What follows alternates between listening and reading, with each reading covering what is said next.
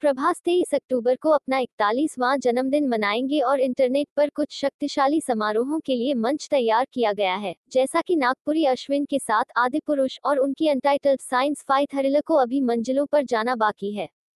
देश भर के प्रशंसकों को राधे श्याम की टीम से टीजर या प्रभास के परिचयात्मक प्रोमो की तरह कुछ बड़ा होने की उम्मीद है। हालांकि सोशल मीडिया पर ले जाते हुए पीरियड ड्रामा के निर्माताओं ने पुष्टि की कि एक romantic motion poster rebel star के जन्मदिन पर जारी किया जाएगा।